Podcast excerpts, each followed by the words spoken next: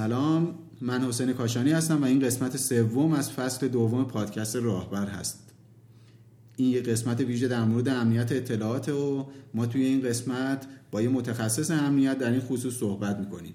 اینکه چرا ما رفتیم سراغ این موضوع برمیگرده به اینکه توی دوران کرونا و احتمالا بعد از کرونا خیلی از شرکت ها تصمیم می‌گیرن که به صورت دورکاری کارهاشون رو انجام بدن و نیروها به جای اینکه توی کار باشن توی محیط کار باشن از منزل کارهاشون رو انجام بدن.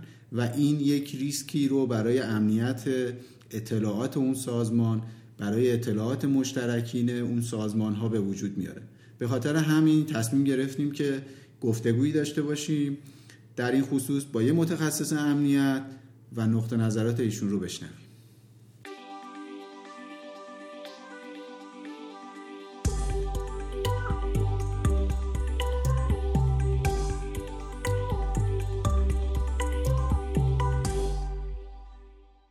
سلام دوستان خوش اومدید به پادکست راهبر. امیدوارم خوب و تندرست باشید و از این گفتگو ما لذت ببریم پیشا پیش هم ما یک مقداری بابت پایین بودن کیفیت صدا از شما پوزش می‌خوایم. چون ما این به خاطر کرونا ما این گفتگوها رو روی اسکایپ ضبط کردیم و یه ذره کیفیت صدا پایین بود. به حال ببخشید ولی مطالبی که گفته میشه خیلی مطالب خوب و به درد بخوری هستش. خب حسین من فکر می‌کنم پیش از اینکه ما بریم و به گفتگو برسیم در حد یه چند دقیقه یه چند تا اطلاعات خیلی کوچیکی که هست از بابت بحث دورکاری و موضوعاتی که پیش اومده توی دنیا و روند و ترندی که تو دنیا هستش یه صحبت کوتاه و یه چند تا آمار عددی بدیم به دوستان و در این باب بریم ما گفتگو رو گوش کنیم. بر پایه پژوهشی که در سال 2019 از شرکت اینترنشنال ورکپلیس گروپ که یه فضای کاری اشتراکی رو به شرکت هایی که نوپا هستن کرایه میده نشون داده که 50 درصد از نیروی کار دنیا در اون تاریخی که این کار پژوهشی انجام شده دست کم دو نیم روز در هر هفته رو بیرون از محیط کار میگذرونن. حالا برای جلسه معموریت کار از خونه یا برای هر چیزی که توی دفترشون پیش نمیاد اینو میگذرونن این دو نیم روز در هفته رو. خب ما که متاسفانه از ایران هیچ آماری در دست نداریم ولی در آمریکا سه و دو این آمارا همه پیش از داستان کرونا هستش. در آمریکا سه و دو دهم درصد نیروی کار که میشه 4 میلیون و 300 هزار نفر تمام وقت به شکل دورکاری دارن کار می‌کنن. و نشون میده که برآوردها در دنیا نشون میده که این عدد برای کل دنیا 18 درصده. و یه چیز دیگه ای هم که آمار جالب دیگه ای هم که هست در مورد آمریکا اینه که 16 درصد شرکت ها تنها به شکل دورکاری نیرو استخدام می‌کنن و اصلا نیرویی که بیاد توی دفتری بشین و حضور فیزیکی داشته باشن رو نمی‌خوان. و 44 درصد شرکت ها هم هستن که اصلا به صورت دورکاری هیچ نیروی استخدام نمی‌کنن و تنها دوستانن که همه یعنی دوستان اصولشون اینه که همه نیروها به صورت فیزیکی حضور داشته باشن در دفتر و بقیه شرکت هایی هم که بین این دوتا هستن که میشه مثلا 40 درصد بقیه شرکت ها یه چیزی بین این دوتا. یعنی یه بخشی از نیروهاشون حضور فیزیکی دارن و یه بخش دیگهشون به سطح دورکاری کار می‌کنن. حالا وضعیت ما تو ایران همونجوری که گفتی چه جوریه نمی‌دونیم. آمار اطلاعاتی تو در این خصوص داریم؟ نمی‌دونیم. واقعا اینا رو چرا نمی‌دونیم؟ اینم نمی‌دونیم. حالا چی می‌دونیم؟ ما اینو می‌دونیم, می‌دونیم که, نمی‌دونیم. آره خوبه اگه بدونیم که نمی‌دونیم همینم نه الان ما می‌دونیم که نمی‌دونیم می‌دونیم که نمی‌دونیم آره خوبه خدا رو شکر. حالا چی می‌دونیم؟ اینو می‌دونیم که ما همیشه توی موضوعات امنیت اطلاعات باید آگاه باشیم. باید سعی بکنیم یه حداقل هایی رو رعایت بکنیم. اگر به مشکلی در خصوص کلاهبرداری های اینترنتی موبایلی اسمسی برخوردیم باید به پلیس فتای استانمون مراجعه بکنیم که آدرس اینترنتیش هم هست داتایار که اطلاعاتشون می‌ذاریم. پایین توضیحات همین قسمت می‌تونید ببینید. توی این وبسایت اطلاعات خوبی هم در مورد آگاهی رسانی امنیتی که بهش اشاره کردم هست که می‌تونید بخونید و استفاده کنید. مثلا جدیدترین کلاهبرداری هایی که اتفاق افتاده یا اینکه چیکار بکنیم که سرمون کلاه نره توی حوزه سایبری توش اشاره شده. یه جای دیگه هم هست به اسم افتا که با عنوان امنیت فضای تبادل اطلاعاته. این سازمان سال 82 ایجاد شده و زیر نظر ریاست جمهوری اداره میشه. هدف از تشکیل شدنش چی بوده؟ هدف از تشکیل شدنش هم اینه که حفاظت بکنه از اطلاعات کاربرا توی زیرساختهای حیاتی کشور. زیرساختهای حیاتی کشور چی هن؟ مثل اپراتورها مثل بانک ها مثل پتروشیمی ها که و مثل بورس ها که اطلاعات خیلی زیادی از مشترکین رو دارن نگهداری می‌کنن.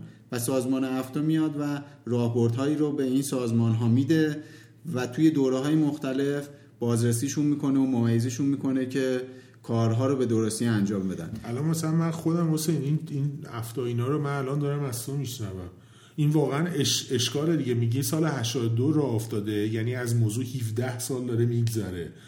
و اصلا همچی چیزی رو ما اطلاع رسانی بماند که چقدر اصلا موفق بوده تو این زمینه که به نظر من اصلا نبوده چون ما تو زیر ساخته هر روز داریم میشنویم تو خبرها که یه چیزی لو رفته و من فکر می‌کنم ما بیشتر خودمون باید حواسمون جمع باشه تا اینکه منتظر باشیم اینا یه کاری بکنم ولی اصلا هم چیزایی ما خبر نداشتیم. خیلی جالبه. منم نمی‌دونستم واقعا. حالا در مورد سازمان افتا چون یه ارتباط بین سازمانی هست یعنی سازمان افتا با سازمان هایی که رتبه بندی شدن از نظر خودش. یعنی یک سری زیرساخت ها به عنوان زیرساخت های حیاتی شناخته شدن یک سری زیرساخت ها به عنوان زیرساخت های مهم شناخته شدن و با توجه به میزان اهمیتی که اطلاعات شهروندان توی database های اونا دارن دسته‌بندی و طبقه بندی شدن توی این سازمان. یه ارتباط بین سازمانیه یعنی اطلاعات از سازمان افتا راهبردها از سازمان افتا به عنوان یک سازمان بالادستی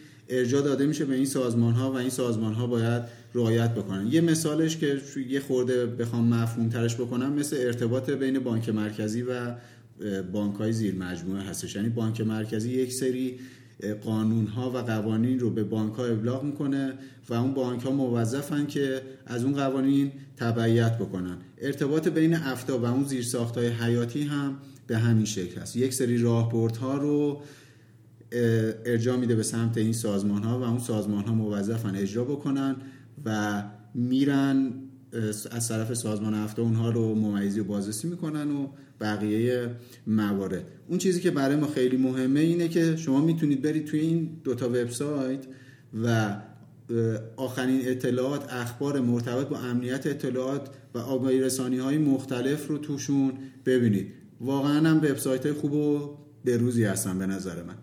بعد از این پیش درآمد بریم سراغ معاینه امنی و گفتگوی ما با ایشون در مورد امنیت اطلاعات رو بشنوید پشتیبان این قسمت از پادکست راهبر سایت AdWords Art هستش. شاید خیلی از شما آگهی گوگل به گوشتون نخورده باشه اما حتما بیشتر شما هنگام جستجو برای یه موضوع مشخص شبیه اجاره ویلا یا رزرو هتل گاهی دیدین که در بالای صفحه جستجو چند تا لینک یا سایت مرتبط با جستجوی شما میاد. که کنارشون یه Ad ی کوچیک نوشته که همون کوتاه شده advertisement هستش. این همون کاری است که با کمک سایت AdWords Art می‌تونید انجام بدید. تو این روزا که همه برای کوچکترین کار یا خرید پیش از انجام هر کاری تو گوگل دنبال نیاز خودشون میگردن این آگهی می‌تونه آسون ترین و ارزون ترین راه برای دیده شدن کار و خدمات شما باشه. خدمات در زمینه آگهی گوگل و دیده شدن در بالای صفحه جستجو زمینه کاری این بچه هاست. تو سایتشون هم توضیح کامل درباره روند انجام گزارشگیری و امتیازهای این خدمات نوشتن که می‌تونید برید و بخونید. نشونی سایتشون هم هست adwordsart.com a d w o r d s a r t.com که در توضیحات این قسمت هم میاریمش. سلام دوستان ما اومدیم یه قسمت ویژه ای هم تولید بکنیم و ضبط بکنیم درباره بررسی بستر امتیاز تهدید و خطرهای انجام فرایندهای شرکت به شکل دورکاری و موضوع نشر اطلاعات. بابت همین موضوع هم تصمیم گرفتیم از کسی که در این زمینه خیلی اطلاعات و تجربه بهتری داره و مسلما از ما خیلی بیشتر آگاهی داره و کارشون این هست کمک بگیریم. برای همین از آقای امینی خواهش کردیم که وقتشون رو به ما در اختیار ما بذارن در واقع و از ایشون نهایت بهره و استفاده رو ببریم. سلام آقای امینی.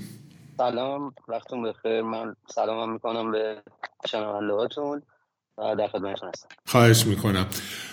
جا امینی پیش از همه چی یه لطفی میفرمایین؟ یکم خودتون رو برای دوستان معرفی کنی که اونها هم با شما بیشتر و بهتر آشنا بشن.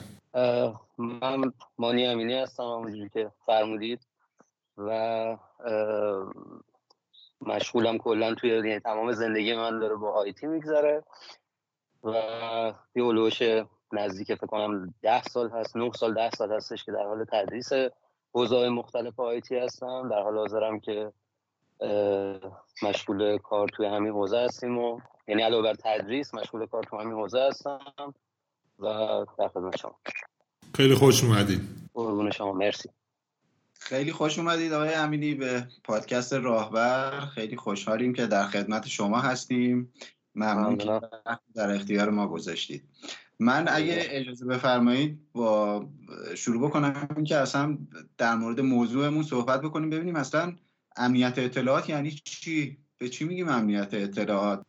ببین در واقع اسمش روشه دیگه یعنی محافظت از اطلاعات و سیستم های اطلاعاتیه که حالا ما داریم در اختیارمون هست که از دسترسی های غیر مجاز و حالا استفاده های افراد غیر مجاز یا برای کاربردهای غیر مجاز جلوگیری بکنیم. در واقع مفهوم کلی امنیت امنیت اطلاعات به این ترتیب است. منتها یه سری در واقع زیر مجموعه ها داره دیگه که حالا جلوتر براتون بیشتر توضیح میدم در موردش. جناب امینی الان که خب به خاطر کرونا همین الانش هم ما داریم خب آنلاین این برنامه رو ضبط می‌کنیم و نمی‌تونیم در خدمتون باشیم. خب این دورکاری و اینا همه جای دنیا از جمله ایران خیلی داغ و باب شده و اصلا دیگه به یه سمتی داره میره که ممکنه خیلی شرکت سویچ کنن خیلی از بخشای کارشون رو به صورت دورکاری انجام بدن کما اینکه شده. می‌دونم خیلی سوال کلی هستش ولی آیا فکر می‌کنین در کل این دورکاری باعث کاهش امنیت میشه یا افزایش امنیت رو امنیت از دید امنیت اطلاعات یک شرکت؟ ببین من بزنم اول یه نکته رو اضافه بکنم. این بحث دورکاریه فکر نکنید که الان تازه مثلا شروع شده. این خب از قبل هم بوده. یعنی خیلی از کارها توسط تیم های IT از روی دور انجام میشه. یعنی ما خیلی از مثلا downtime هایی که داریم در واقع پروژه‌ای که انجام میدیم به خاطر اهمیت سرویس هایی که هست اصلا نمی‌تونه توی time کاری انجام بشه. و اصلا لزوم دورکاری در واقع از قبل مطرح شده و ما داریم ازش استفاده می‌کنیم که بتونیم پروژه‌مون اصلا خارج از تایم اداری انجام بدیم خیلی و خب خیلی وقت اصلا حضور فیزیکی توی سازمان اصلا مقدور نیست. در نتیجه چیز جدیدی در واقع برای بخش آیتی به اون صورت نیست. و بسته به نیازی که هست توی چون ببینید اصلا کلا امنیت یه موضوع کاملا نسبیه. در واقع امنیت رو مثلا توی دو جا با هم دیگه مقایسه بکنید دو تا جای متفاوت. حالا اینکه چه چیزایی اهمیت داره. چون خود امنیت اصلا ابعاد متفاوتی داره توی حالا سه بخش تقسیم میشه که حالا براتون توضیح میدم. ممکنه که هر کدوم از این سه بخش برای یک کمپانی مهم باشه یا مثلا ممکنه که ترکیبی از این برای یک کمپانی دیگه مهم باشه. در نتیجه امنیتش همیشه در نظر گرفته شده است. و حالا طبیعتا وقتی که از روی دور به یه جایی بست بشن ممکنه یه مقدار کنترل کردن داستان چالش بیشتری داشته باشه. نه اینکه بگم نشدنیه یا اینجور مسائل ولی ممکنه مقدار چالش بیشتری داشته باشه ولی در کل این چالش همیشه بوده و براش هم شده. بسته به نیاز سازمان و بسته به اهمیت اون اطلاعاتی که نیاز به امن شدن داره. من یه ببخشید یه نکته بگم. درست میفرمایید. ببینید من ما برای این قسمت که داشتیم یه سری چیزها رو آماده می کردیم من یه اطلاعاتی گرفتم نوشته بودش که پیش از این داستان حالا این شیوع کرونا و اینجور چیزا برآوردی که شده بود توی آمریکا سه و دو دهم درصد نیروی کار که میشه چهار و سه دهم میلیون نفر آدم. همون موقع هم داشتن به صورت دورکاری کار انجام می‌دادن. برآوردا تو دنیا به صورت 18 درصد هستش. تا پیش از این داستان که حالا الان افزایش پیدا کرده. ولی منظور از این که اینو پرسیدیم که این میشه بله از گذشته هم اینا بوده و ریموت می‌زدن و از دور کار می‌کردن و اینا. ولی تا پیش از این یه مقدار محدود بوده این موضوع. یعنی اگر ده نفر نیروی کار بودن شاید دو نفرشون داشتن این کارو می‌کردن. هشت نفرشون داشتن حضوری. حالا الان که این ده نفرم به قول معروف از این ده نفر هفت نفر دارن دورکاری می‌کنن حالا چه جوریه داستان؟ آیا این باعث افزایش امنیت میشه در کل یا باعث کاهش امنیت میشه؟ خب به حال یه مقدار ریسکا رو از لحاظ امنیتی بیشتر می‌کنه دیگه. در مجموع این حرفی که شما درسته یعنی ابعادش ابعاد استفاده دورکاری خب خیلی بیشتر شده. و حالا یه مقداری مسائلی از قبیل حالا بماند که ما الان بحثمون بیشتر هلوش بحث امنیتشه. ما یه سری چالش های رو هم از نظر در واقع در دسترس بودن سرویس داریم. شاید از این موضوع خیلی از دید شما از دید کسی که کار آیتی نکنه شاید به عنوان امنیت خیلی مطرح نشه. ولی اویلیبیلیتی سیستم خودش یکی از ابعاد امنیت یعنی شما وقتی که دارید در مورد امنیت صحبت می‌کنید یکی از مسائلی هستش که شما سرویس در دسترس خارج نشه. و ظرفیت سرویس به اون حجم کاربری که حالا اضافه شده رو داشته باشه. طبیعتا یه مقدار تحت تاثیر قرار می‌گیره چون اصلا بخشایی که هیچ وقت شاید با دورکاری آشنا نبودن اصلا بهش فکرم نمی‌کردن که بشه کارشون از راه دور انجام بدن اومدن وارد این حوزه شدن. در نتیجه از سمت IT ش بخواید نگاه بکنید ما مجبوریم که خب سرویس ها رو available نگه داریم بحث security رو بیشتر بهش توجه بکنیم بحث محرمانگی data رو بیشتر بهش توجه بکنیم و از طرفی هم یه بودی هم داره که کاربر خب باید یه مقدار آموزش ببینه در, در رابطه با این موضوع و خب یه مقدار دست کاربر شاید مثلا برای یه سری از خرابکاری تا یه حد کوچیکی بخواد بازتر باشه. اون نظر اینکه خب توی محیط فیزیکی نیست یعنی کنترلی از لحاظ اینکه حالا چند زیر دوربین باشه یا مثلا فرض مدیرش بخواد در واقع اینو مانیتور بکنه و کنترل بکنه خب طبیعیه که این موارد رو نداریم. بله این از این بود بخوایم نگاه بکنیم یه مقدار ممکن امنیت تحت تاثیر قرار بگیره. شما اشاره کردیم به یه سری راه های فنی که برای افزایش امنیت شرکت ها از قبل به کار می بردن یا ممکن از الان به بعد به کار ببرن. خود چه راه های فنی رو برای افزایش امنیت پیشنهاد می‌کنید؟ یعنی حالا پیشنهاد منظورم اینه که تو دنیا معمولا چه کارهایی رو انجام میدن؟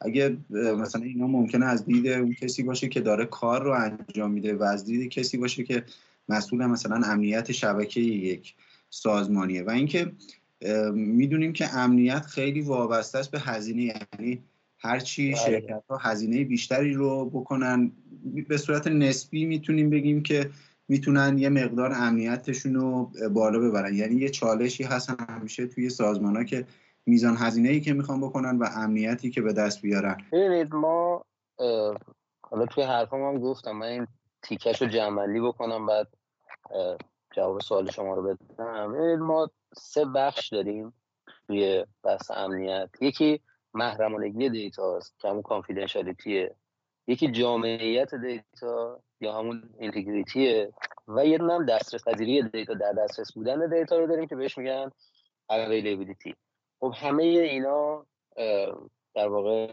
در مجموع بسته به شرایط یک سازمان هر کدوم از اینا یا ممکنه همه اینا یا بخشی از اینا اهمیت پیدا بکنه که از اسامی هم که براتون گفتم کاملا می‌تونید متوجه بشید که حالا مثلا فرض کنید بحث این اویلیبیلیتی سیستم که همیشه باید سیستم در دسترس باشه مثلا که الان اهمیت بیشتری هم پیدا می‌کنه خب طبیعیه که یه مقدار هزینه بیشتری هم داشته باشه.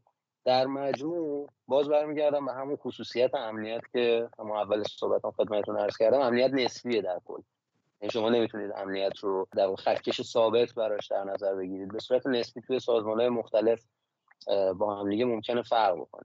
ولی در مجموع بخوایم حالا حساب بکنیم هر حداقل می‌تونم بگم تقریبا هر شرکتی ممکنه یک بخشی از اینها رو نیاز داشته باشه. خب اگر قرار باشه سرویس ها در دسترس باشه همیشه خب نیازه که ظرفیت سیستم مقدار افزایش پیدا بکنه. طبیعتا ما یه مقدار نیاز به سخت افزار قوی تر نیاز به پهنای باند بیشتر نیاز به سرورهای متعددی که در کنار هم دیگه به صورت موازی دارن کار می‌کنن. داریم که حالا فرض بفرمایید اگر یک سرویسی از دسترس خارج شد سرویس بعدی در دست در سرور بعدی در دسترس باشه. یعنی قراره که کاربر اصلا متوجه نشه که اگر یه اتفاقی اختلالی توی سرویس برای یکی از سرورها به وجود اومد کاربر اصلا قرار نیست رو بفهمه. و اینم خب نیازمند سخت افزار نیازمند در واقع تجهیزات که خب یه مقدار هزینه بر هست. اولین چیزی که خب در واقع می‌تونه هزینه تراشی بکنه برای هر سازمانی این هاست و واقعا من خودم هم جایی که جایی که من خودم هستم دقیقا همین موضوع رو ما داشتیم. یعنی یه سری هزینه ها انجام شد برای اینکه مطمئن بشیم که با سرویس ما همیشه در دسترس یا حتی ما یه سری ظرفیت هایی رو دوباره اضافه کردیم که اگر یه سرویسی از دسترس خارج اصلا تایپ دیگه از سرویس در دسترس کاربرا باشه که بتونن ازش بهره برداری بکنن. خب این از جنبه availability که مقدار هزینه داره. از بحث محرمانگی data می‌تونم بگم به اون صورت شاید افزایش در واقع هزینه اضافه روی روی دوش سازمان ها به اون صورت نداره. چون اگر قرار باشه که data محرمانگیش واقعا مد نظر باشه از قبل هم مد نظر بوده باشه همین الانش هم هست. یعنی سازمان ها میان پورت های USB رو میبندن میان دسترسی افراد مختلف به data رو محدود می‌کنن. همه اینا از قبل پیاده شده و به اون صورت شاید خیلی هزینه جدیدی نداشته باشه و از طرفی هم یه بحث جامعیت data اون integrity هست که مطمئن باشیم data یی که ارسال شده در واقع همون دیتا در طول مسیر هیچ تغییری نکرده فرستنده و گیرنده همون فرستنده و گیرنده در واقع اصلی هستن که این دو تا مورد آخری که گفتم غالبا توی اکثر سازمان ها و جایی که حالا دیتاشون مهم هست رایت میشه و به اون صورت هزینه نداره. در واقع هزینهش یه مقدار سرشکم میشه توی هزینه های کلی و جاری سازمان. یعنی بخش آیتی موارد رو در نظر می‌گیرن و اون نفری که به عنوان مسئول آیتی یا تیم آیتی اونجا نشسته همین کارا رو داره به صورت پیشفرض انجام میده. من به نظرم بیشترین چیزی که ممکنه لحاظ هزینه و یه هزینه رو دوش سازمان ها بذاره بحث افزایش کیفیت سرویس و اویلیبیلیتی و اینجور مسائلشه. یعنی از عواد دیگه به اون صورت شاید خیلی زیاد هزینه خاصی در بر نداشته باشه. اینکه شما میگین که الان دارن به سطح پیشورز انجام میدن یعنی همین الان مثلا خیلی از داده‌هایی که میاد و میره encrypted رمزنگاری شده است منظورتون اینه؟ یعنی؟ مثلا قریب به اتفاق اولویت با شرط در واقع data یی که رمز شده جابجا بشه. من خودم شخصا جایی که هستم از ما data رو به صورت clear text و غیر secure اصلا توی سازمان جابجا نمی‌کنیم. یعنی اگر که قرار data یی جابجا بشه حتی داخل سازمان سعی بر اینه که حتما حتی المقدور این secure باشه encrypt شده باشه و تازه یه سری از در واقع سرویس هستن که بدون security اصلا کار نمی‌کنن. یعنی شما یه سری data ها رو یعنی در واقع شما اون بحث رمزنگاری data رو اگر روش ورداری اون سرویس کاملا از کار میفته یعنی حتما باید به صورت دوره‌ای به اینکه در واقع داره با کیفیت مناسب این کارش انجام میشه توجه بشه اصلا بررسی بشه. حالا من خیلی نمی‌خوام بشکافم که دقیقا چجوری این کار مثلا قرار انجام بشه؟ ولی خب بحث اون کلیدای متقارن و نامتقارنی که حالا یا certificate هایی که استفاده می‌کنیم هست. اینها به صورت پیشفرض روی سرویس هست و data رو داره به صورت secure توی شبکه جابجا می‌کنه. چه خارجی چه داخلی درست البته یه چیزی من فکر می‌کنم و اونم اینه که به قول معروف شما به ها استاد این کارین و سال هاستم به گفته خودتونم دارین تو این زمینه فعالیت می‌کنید یک مقداری شاید جاهایی که شما کار کردین به قول معروف اینطوری بوده که به سطح پیشورز اصلا پیش از این داستان کرونا اینا منظورمه. این کارها همه انجام می‌شده. ولی دست کم تا جایی که من می‌دونم و دیدم اتفاقا خیلی از شرکت های ایرانی شرکت هایی که کارشون می‌دونین چیه یعنی بسترشون آیتی نیست. به خاطر جبر زمانه الان ناچار شدن که دورکاری و اینا بکنن. خیلی از این پیش نیازها رو ندارن الان. نکته قشنگی رو گفتی. ببینید راه اندازی اولیه همه اینا واقعا هزینه داره. یعنی اگر یه سازمانی هیچ کدوم از این مسائل آره من دقیقا داشتم در مورد شرکت و سازمان بزرگ صحبت می‌کردم که خب دیتاشون اهمیت خیلی بیشتری داره. سازمان enterprise سازمانهایی که خیلی بزرگترن و تراکنش data شون خیلی بالاتره. کاربرایی که دارن توش کار می‌کنن خیلی بیشتره. ولی آره یه سری شرکت ها هستن که کوچیکترن. و واقعا اگر قرار باشه که زیر ساختی فراهم بشه که این security بحث امنیت data و اینا فراهم بشه خیلی براشون ممکنه هزینه بر باشه. اگر بخوان اینا رو در واقع داخل خود سازمان پیاده سازی بکنن خودشون داشته باشن. حتی اگر هم قرارش از آنلاینش استفاده بکنن باز هم هزینه زیادی داره. حداقلش اینه که یه نفر لازم اگر شما سرویس آنلاین هم بگیرید یه نفر لازم management و administration و مدیریت اون سرویس رو برای اون شرکت کوچیک انجام بده. بله برای اون شرکت ها خیلی هزینه خواهد داشت. ولی مهمترین نکته ای که هست اینه که باز برمیگردم به همون بحث نسبی بودن امنیت. توی سازمانی که خب هیچ کدوم از این مسائل رو در نظر نگرفته از اون اول خب شاید خیلی data ش مهم نبوده. اگر data ش مهم بوده و این کارو نکرده خب از اول هم داشته با ریسک کارش رو انجام می‌داده. ولی خب با توجه به این بحث دورکاری و اینجور چیزا راه اندازی اون بستری که اصلا بتونه از این سرویس در واقع به صورت دورکاری بتونن کارشون رو انجام بدن برای در واقع اون سازمان یه هزینه جدیدیه باید پرداخت بکنن و چاره هم ندارن. ولی راهکارهای زیادی براش هست. تو دیدین دیگه وقتی مثلا یه موضوعی پیش میاد یه در واقع مسئله مطرح میشه راهکارها خیلی زیادتر آفر داده میشه به کسایی که می‌خوان ازش استفاده بکنن. در نتیجه با یه بررسی ساده این کار رو می‌تونن انجام بدن یه در واقع می‌تونن گزینه مورد نظرشون رو پیدا بکنن و حالا اون سرویس رو به حال با پرداخت یه هزینه داشته باشن. ولی حرف شما دقیقا درسته. توی سازمان بزرگ غالبا اینا راه اندازی شده هست ولی شرکت های کوچیکی هستش که نیاز ممکنه نیاز به زیر ساخت داشته باشن که براشون قاعدتا هزینه برخواهد که این موضوعی که الان در واقع گفتم چیز جدایی از افزایش افزایش کیفیت بستر و بهبود سرویس ها افزایش کیفیت سرویس هایی که خدمتتون اول عرض کردم نیست. یعنی بخواید نگاه بکنید در نهایت یه سازمانی ممکنه یه سری ظرفیت ها رو داشته باشه. الان بخواد ارتقایش بده یا کیفیتش رو بیشتر بکنه. یه سری سازمان ها هستن که اصلا این چیزی رو نداشتن باز برای راه اندازی deployment ش هزینه بکنن. و در نهایت باز هم همینه که شما برای اویلیبل کردن سیستم باید هزینه پرداخت که در واقع این هزینه که از زمانی که حالا دورکاری مطرح شده روی همه سازمان ها داره فشار میاره. حالا یه بخشی از اینا که برمیگرده به امنیت سایبری و همین چیزهایی که الان صحبتش هم کردین که باید بیان یه ترتیباتی بدن که حالا حتی تو شرکت های کوچیک برای نمی‌دونم رمزنگاری بکنن یا حالا هر ترتیبات دیگه ای که هستش. ولی یه بخش دیگه ای هم که ما داریم تو این امنیت سایبری آموزش نیروهاست. حالا که نیرویی که ناچار شده بره توی خونش کار بکنه یا داره دورکاری کار انجام میده ما در این زمینه در این باب استانداردی داریم موردایی داریم که بتونیم بنچمارک بکنیم از روشون نگاه بکنیم. صنعت به صنعت مثلا متفاوت باشه نسبت به اینکه تو چه صنعتی هستن چی چجوری چه آموزشهایی باید ببینن. یه سری چون این آموزش ها به نظر من دیگه هزینه بالایی نداره. صرفا اینکه شما مثلا از لپتاپ شخصی چه کیا می‌تونی استفاده کنی؟ من آنی یه چیزی دارم میگم. یا اینکه از وسایل چجوری می‌تونی استفاده کنی؟ نمی‌دونم چی کارا رو باید بکنی چی کارا رو نباید بکنی؟ با تجربه حساسیت و سطح کاری شرکت چه کارهایی میشه انجام داد. تو این زمینه ها ما میگم استانداردی موضوعی داره که بخوایم بنچمارک کنیم یا بهشون ارجاع بدیم.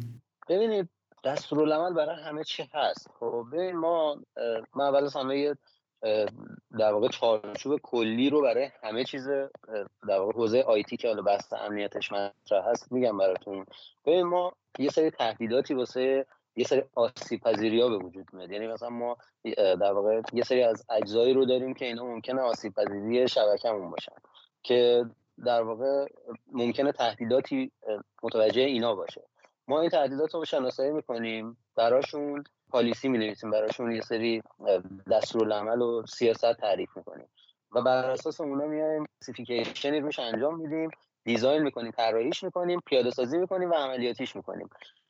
دقیقا این ترتیبی که الان من خدمتتون گفتم از بالا به پایین یه ترتیبیه که هر کدوم از مسائلی که حالا الان خدمتتون گفتم به مشکل مثلا فرض کن شما یه نقصی رو توی طراحی پیدا بکنید دوباره برمیگرده به سر هرم. یعنی در واقع در واقع تهدیدی ممکنه به وجود بیاد دوباره برای اون باید یه policy در نظر گرفته بشه یه سری specification انجام بشه یه design جدیدی انجام بشه دوباره پیاده سازی بشه. و این چرخه هیچ تموم نمیشه. در واقع تهدیدات جدیدتری ممکنه به وجود بیاد که شما مجبور دوباره سیستم رو بازنگری بکنید و در واقع توسعهش بدید. چارچوب کلی و بنچمارک کلی همیشه اینه. یعنی اولین چیزی که باید در نظر بگیریم این مسائلی که الان خدمتتون گفتم که همه اینها در واقع با استفاده از مانیتورینگ هایی که روی سیستم انجام میشه و بررسی های و مطالعه هایی که روی سرویسی که داره کار می‌کنه انجام میشه مطرح میشه که همیشه هم داره انجام میشه. برای خود کار برای اینکه چجوری بخواد ازش استفاده بکنه ببینید دستورالعمل همیشه در واقع ایجاد میشه. دیدگاه آیتی حالا چیزی که ما داریم همیشه توی آیتی انجام میدیم اینه که میان یک چارچوب کلی رو چون ببین سرویس ها مشخصه یعنی مشخصه که کاربر چی کار می‌خواد بکنه. میان کل چهارچوب رو جوری میبندن که کاربر به اون چیزی دسترسی داشته باشه که باید دسترسی داشته باشه و نه بیشتر. حالا این خودش یه در واقع بخشی از این امنیت میشه که اصلا ما با چه سیاستی می‌خوایم این کار رو انجام بدیم. ما می‌خوایم اول همه چیز در دسترس باشه و یه بلک لیستی ایجاد بکنیم بگیم آقا اینا رو نباید استفاده بکنیم یا برعکسش رو می‌خوایم در نظر بگیریم. یا همه چیز کلوز هیچی باز نیست و فقط اون چیزهایی که در واقع وایت لیست ایجاد می‌کنیم. اون چیزهایی که کاربر لازم داره رو واسش در دسترس می‌ذاریم. که اصولا چون امنیت مطرح میشه بالا بهترین کیفیتی که توی امنیت می‌تونید داشته باشید همین مورد دومیه که بهتون گفتم. یعنی به صورت پیشفرض همه چیز رو میبندن و در واقع به صورت قطره چکونی اون چیزهایی که کاربر نیاز داره رو فقط بهش میدن. و نمی‌ذارن که اصلا کاربر در واقع به چیزهای دیگه یا دید پیدا بکنه یا دسترسی پیدا بکنه یا حتی اگر خواست اقدام بکنه که چیز رو ببینه حتی امکان این رو داشته باشه که ببینه اصلا چه چیزهایی موازی با در واقع اون صد سرویسی که داره می‌گیره توی سازمان در جریانه. در نهایت این کارا که انجام میشه و در واقع سرویس پیاده سازی میشه یه سری دستورالعملای خیلی ساده واسه کاربر ایجاد میشه. احتمالا دیده باشید. مثلا یعنی توی همه جا هست. مثلا یه در واقع دستورالعمل خیلی ساده که اصلا میگن که آقا جوری دستورالعمل باید نوشته بشه که ساده ترین آدم ها و کم سوادترین آدم ها بتونن ببینن. یعنی با... بتونن ازش استفاده بکنن. با دیدن حتی بتونن ازش استفاده بکنن. یه سری منوال تعریف میشه که در اختیار کاربرا قرار می‌گیره. و ازش استفاده می‌کنن و می‌تونن از سرویس بهره برداری بکنن. اینکه حالا شما چقدر این موضوع رو بهش اهمیت بدید و چقدر موضوع رو در واقع در واقع سکیور بخواید بکنید و امنش بکنید خودش نکته است دیگه بستگی به نیاز سازمان داره. چون اصلا هزینه امنیت مدیریت آسون و سرعت با هم دیگه در در واقع تقابلن. همه اینا در هم تنیده است. یعنی شما وقتی که امنیت رو بالا می‌برید هزینه ها زیاد میشه. مدیریت یه مقدار در واقع ساده تر میشه و برعکس یعنی همه اینا کم و زیاد شدنشون با هم دیگه وابستن. براشون دستورالعمل تعریف میشه. کاربرا از اون دستورالعمل رو پیروی می‌کنن و هیچ کاری غیر از اون چیزی که باید انجام بدن نمی‌تونن انجام بدن. حالا هر چقدر کیفیت این بالاتر بره سفت و سختتر بشه طبیعتا برای سازمان هزینه بیشتری داره. راه و پیاده سازیش. تو می‌دونید مثلا فرض کنید من ممکنه یه شرکتی داشته باشم تازه همین الان بخوام مثلا فرض کنید بحث دورکاری رو مطرح بکنم بگم آقا برای من یه سرویسی رو پیاده بکنید که کاربران بتونن دسترسی داشته باشن. ممکنه صفر صفر باشه این شبکه اصلا لحاظ آیتی هیچی نداشته باشه. بعد وقتی که میام مثلا می‌خوان آقا این سرویس رو راه اندازی بکنن تازه میام میگردن دنبال کسایی که می‌خوان این کار انجام بدن. خب شما از افرادی که حالا شاید تازه از یه کلاس مثلا شبکه فارغ التحصیل شده می‌تونید سرویس بگیرید تا یه نفر که سالها داره این کار رو انجام میده و سابقه خیلی بالایی داره و تسلط کافی به همه مسائل داره. خب طبیعیه که به اونی که تازه کارتره هزینه کمتری پرداخت می‌کنید و اون جوانبی رو که اون شخص در نظر می‌گیره احتمال زیاد کمتر میشه و شاید security تون در واقع به اون صورتی که دوست دارید نباشه. ولی خب یه نفر که در واقع تجربه بیشتری داره هم پول بیشتری می‌گیره هم شبکه secure تری تحویل میده شبکه امنتری تحویل میده. و در نهایت همه اینا بستگی به این داره که چقدر data ی اون سازمان مهم باشه. یه وقت از طرف میگه من کاربرام داشتن اینجا کار می‌کردن همینجوریش by default اصلا خیلی security خاصی ما کار مثلا انجام نمی‌دادیم. یه پسوردی روی همه سیستما بوده همه پسوردها رو می‌دونستن. اتفاقا ما امنیت هم نمی‌خواستیم. می‌خواستیم کاربرا بتونن به data شون راحت دسترسی پیدا بکنن. چون امنیت این مقدار دست پاگیر میشه برای کاربر. شما اگه از کاربر بپرسید که آیا می‌خوای برات این data رو امن بکنم یا این security رو برات پیاده بکنم همیشه مخالفت می‌کنه. میگه من اصلا امنیت رو نمی‌خوام. چون از دید کاربر این موضوع دست و پاگیره یعنی ملاحظات امنیتی سرویس رو اصلا کاربر نمی‌بینه. میگم یه سازمانی ممکنه انقدر کوچیک باشه که data ش اصلا براش به اون صورت مهم نباشه. حالا که داره دورکاری می‌کنه می‌تونه بررسی بکنه آره با کمترین هزینه. مثلا فقط یه بستری پلتفرم فراهم بکنه که کاربراش بتونن با هم دیگه در ارتباط باشن و به دیتای سازمان دسترسی حتی از خونه داشته باشن و کارشون رو انجام ببخشید حسین جان پیش از اینکه بپرسیم من چیزی بگم. اینکه شما گفتین که اینکه بیان فراینده رو با... یعنی فراینده نه ببخشید. این امنیت اطلاعات رو توی شرکت ببینن چیزهای تازه پیش میاد هی بازنگری کنن و به روزنمایی بکنن. ما یه قسمتی داشتیم به نام فرایند. دقیقا اینم یه نمونه برای همون موضوع. ما تو فرایند هم می‌گفتیم. می‌گفتیم یه ورودی داره یه کاری انجام میشه یه خروجی. ولی یکی از نکات مهمی که تو فرایند هست هر فرایندی اینه که شما هی باید اینو بازنگری کنید به روزرسانی کنید بهینش بکنید. اینم همینه داستانش. یعنی یه فراینده هی باید این, فر... این چرخه انجام بشه توش. دقیقا چرخ هست. یعنی اصلا این چیزی که براتون گفتم دقیقا به شکلی حلقه نشون داده میشه که همیشه شما باید برگردی به سمت اون اول مسیری که اومدید یه بازنگری انجام بدید تا بتونید سرویس رو با کیفیت مناسب بکنید. یعنی اینکه فکر بکنید شما یه سرویسی راه اندازی میشه دیگه ولش کنی و امان خدا این اصلا به این ترتیب کار نمی‌کنه. و باید همیشه روش بازنگری انجام بشه upgrade انجام بشه. چون خود همین به روز رسانی سرویس که ما حالا بحث update و upgrade و اینجور چیزا رو در موردش میگیم یکی از مسائلی که باید حتما برای secure نگه داشتن data انجام بشه و load زیادی هم می‌ذاره. یعنی شما effort زیادی باید بذاری روی کار تا بتونی اینو فراهمش بکنی. چون در واقع هم باید خود موضوع رو بحث update و upgrade رو بررسی بکنید که از چه پلنی می‌خواید استفاده بکنید که این کار رو انجام بدید. همین که دائما باید حواستون به ارائه بخشای جدید به عنوان update و upgrade باشه که سرویستون همیشه secure بمونه. خیلی وقتا اینو ممکنه ریسک ریسک داشته باشه در لحاظ باز بحث availability که گفتم یکی از اجزای خود امنیت هست. ممکنه availability تون رو تحت تاثیر قرار بده. شما برای upgrade کردن یا update کردن ممکنه سیستمتون down بشه. در نتیجه آره اینا همیشه باید بازنگری انجام بشه و همیشه برای هر سرویسی که راه اندازی میشه کار هست. یعنی هیچ چیزی نه به امان خدا رها میشه نه اینکه در واقع بازنگری و توسعه و develop ش تموم میشه. همیشه اینا در حال انجام. یه موضوعی در مورد امنیت اطلاعات هست. یه مثالی می‌زنن احتمالا شما شنیدید که میگن امنیت اطلاعات این نیست که شما اطلاعات رو بذارید توی گاف صندوق درش رو ببندید و این اطلاعات رو ببرید بندازید وسط اقیانوس. این اطلاعات رو باید بشه ازش تو زمان مناسب استفاده کرد و به صورت امن ازش استفاده کرد. حالا من می‌خوام یه توضیحی در مورد رمزنگاری دادید. می‌خوام گریز بزنم با توجه به این مثالی که زدم. اصلا رمزنگاری به صورت کلی یعنی چی؟ و اینکه آیا رمزنگاری توی استفاده کاربر تأثیری داره؟ یعنی اگر یک سازمانی اطلاعاتش رو به صورت اینکریپت شده بخواد جابجا بکنه از کارمنداش کارکنانش بخواد که به این صورت عمل بکنن یا مکانیزم هایی رو بچینه به صورت فنی که این اتفاق بیفته. آیا اصلا کاربر ممکنه متوجه بشه یا اینکه برای این اطلاعات اتفاقی بیفته؟ آیا سازمان به راحتی می‌تونه نمی‌دونم مثلا از بکاپ ها استفاده کنه یا اینکه بالا موارد دیگه بتونه به دیتاش دوباره دسترسی داشته باشه؟ خب سوال قشنگی این بحث اولی که شما مثالی که یعنی اون مسئله که گفتید که حالا دیتا رو نباید با صندوق بده بندازید تو دریا باز برمیگم من همه اینا که شما میگید همه رو هی دوباره ارجاع میدم به اون مثلث CIA بهش میگن. confidentiality integrity و availability. دقیقا این مثالی که شما زدی availability رو تحت تاثیر قرار می‌دید. یعنی شما اگر دیتا رو یه جوری در واقع ببندی که اصلا نتونی بهش دسترسی داشته باشی این خودش یکی از در واقع اجزای امنیت رو شما تحت تاثیر قرار دادی نقضش کردید ولی پیرو اون تیکه دوم صحبتتون که فرمودید آیا تاثیر داره؟ بله یه مقدار تاثیر داره.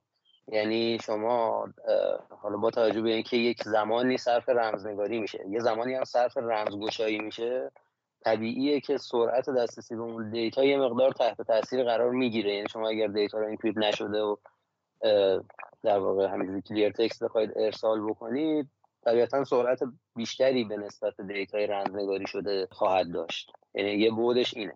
از نظر خود سازمان data یی که رمز شده رو بخواد بهش دسترسی پیدا بکنه نکته که هست اینه که اگر data رمز بشه و از دست بره و شما حالا کلیدش رو نداشته باشید فکر نکنید که الان مثلا من recovery ش بکنم برمیگرده. recovery دوباره data رو همونجوری رمز شده برش میگردونه. این رمزنگاری خب حالا به شیوه مختلفی انجام میشه. با الگوریتم و در واقع در واقع شیوه های مختلف این کارش انجام میشه.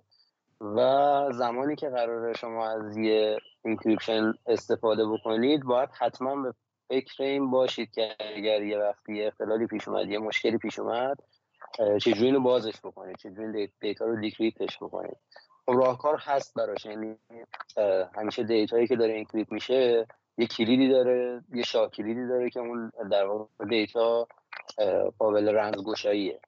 و سازمان از قبل در موردش فکر می‌کنن.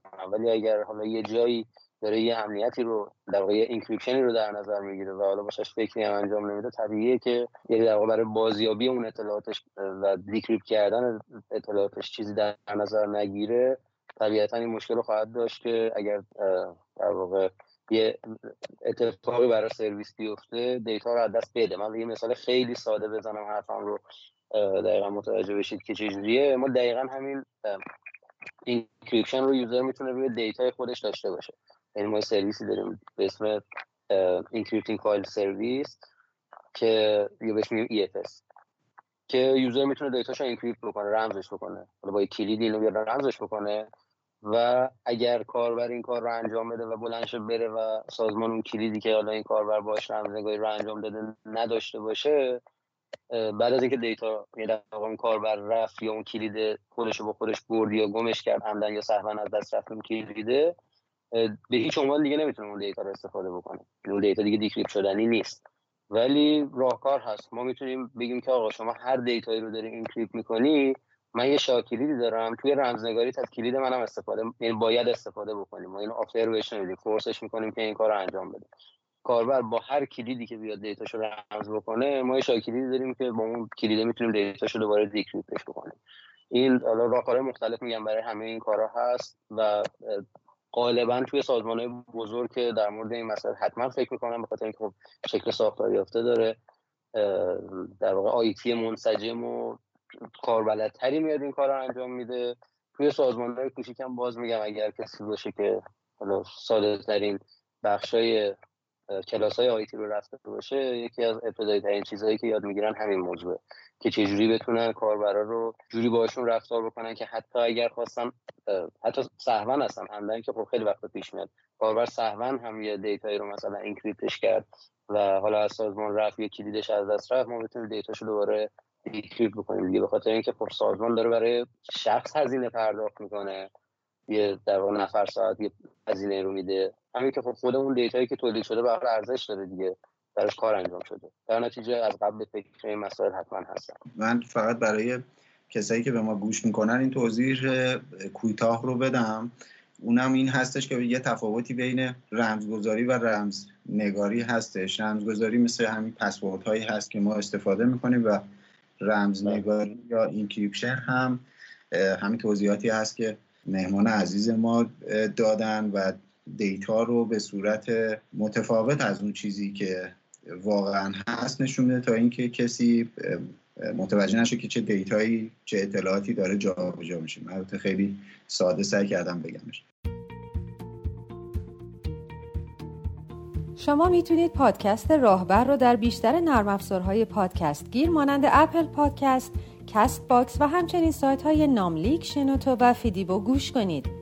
مطالب تکمیلی و مفصلتر و همزمینه با موضوع های پادکست یا محیط کار رو هم در وبسایتمون به نشانی www.rwahcast.ir می‌تونید بخونید.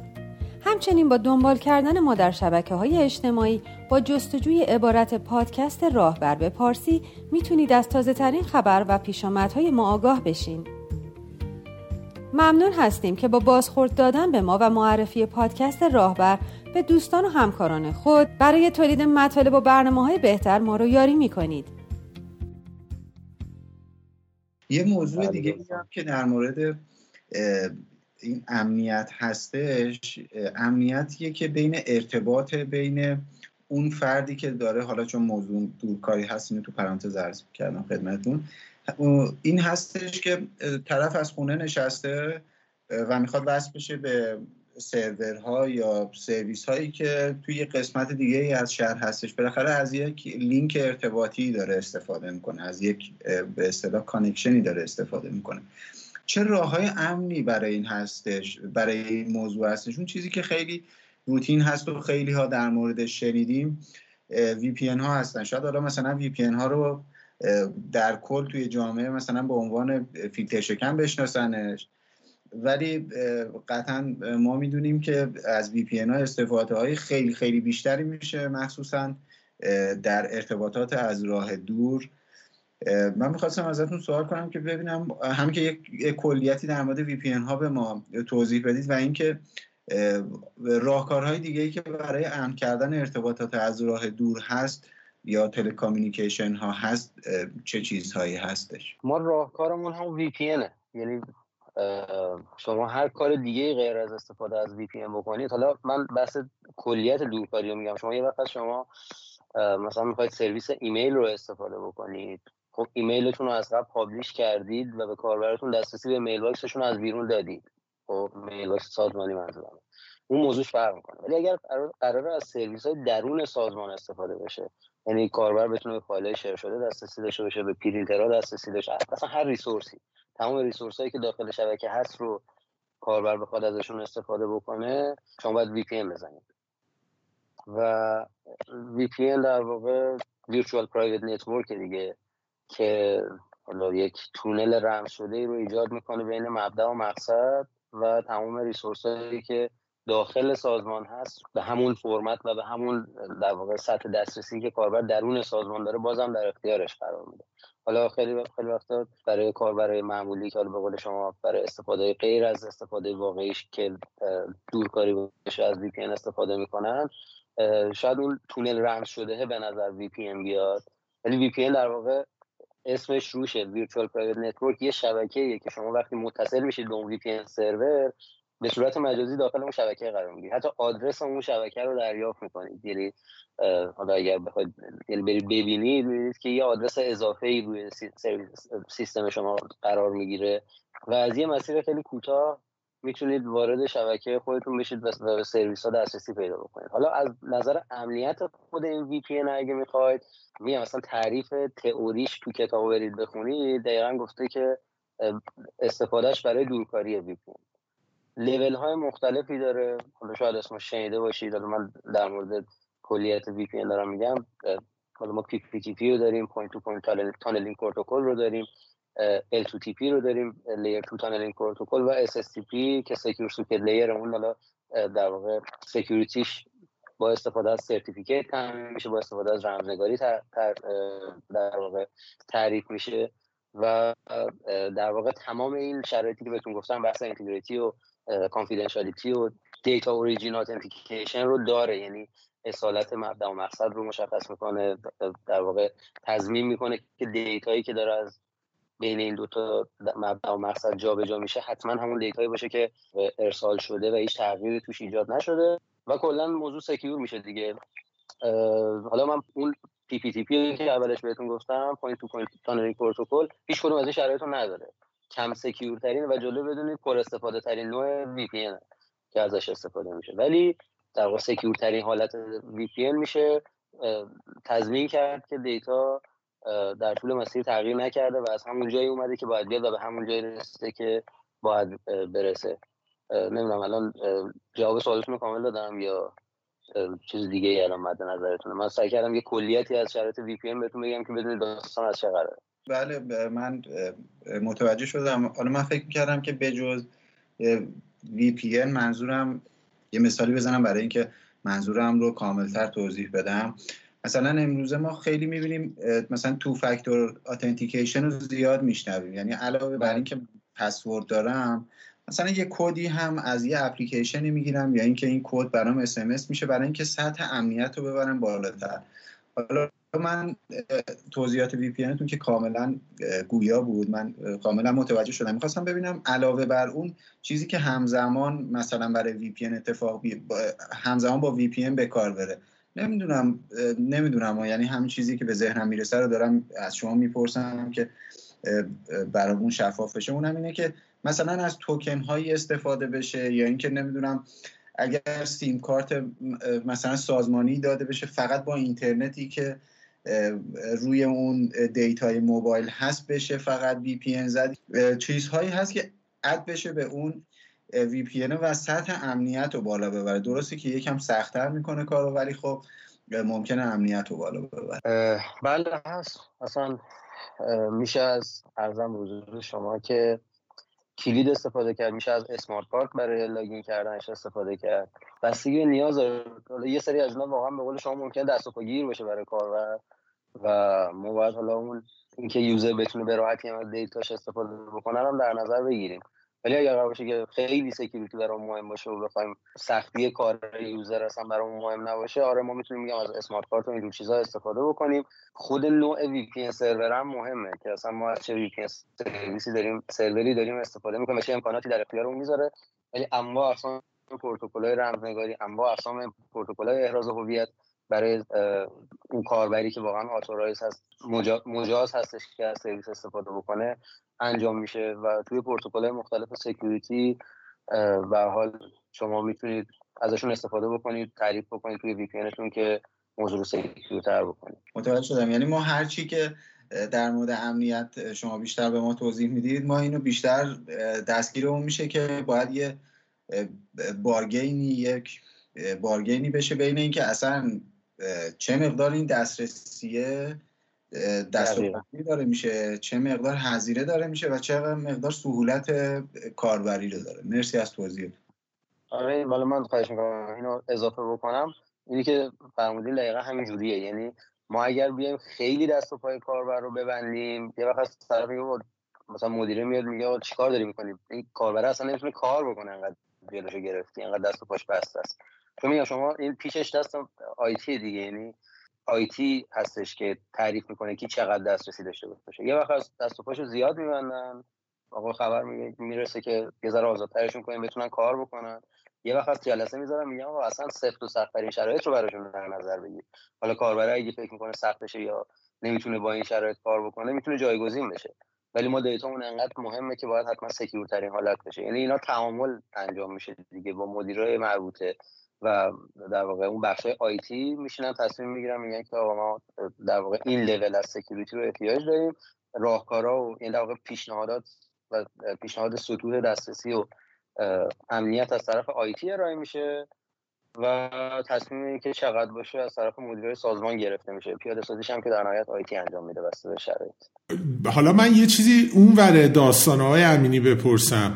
اینم اون یعنی این موضوع هم اون هستش که ما اصلا تو دنیا مشخص هستش که چند نوع هکر داریم و اصلا هک کردن یعنی چی؟ ما خیلی میشنویم. به صورت کلی میگن که مثلا یه اطلاعاتی بریچ میشه و دسترسی پیدا می‌کنن و اینا. ولی اصلا دستبندی داریم که ما چند نوع هکر داریم. هک ببینید در واقع میان میگردن دنبال یه سری راه ورودی.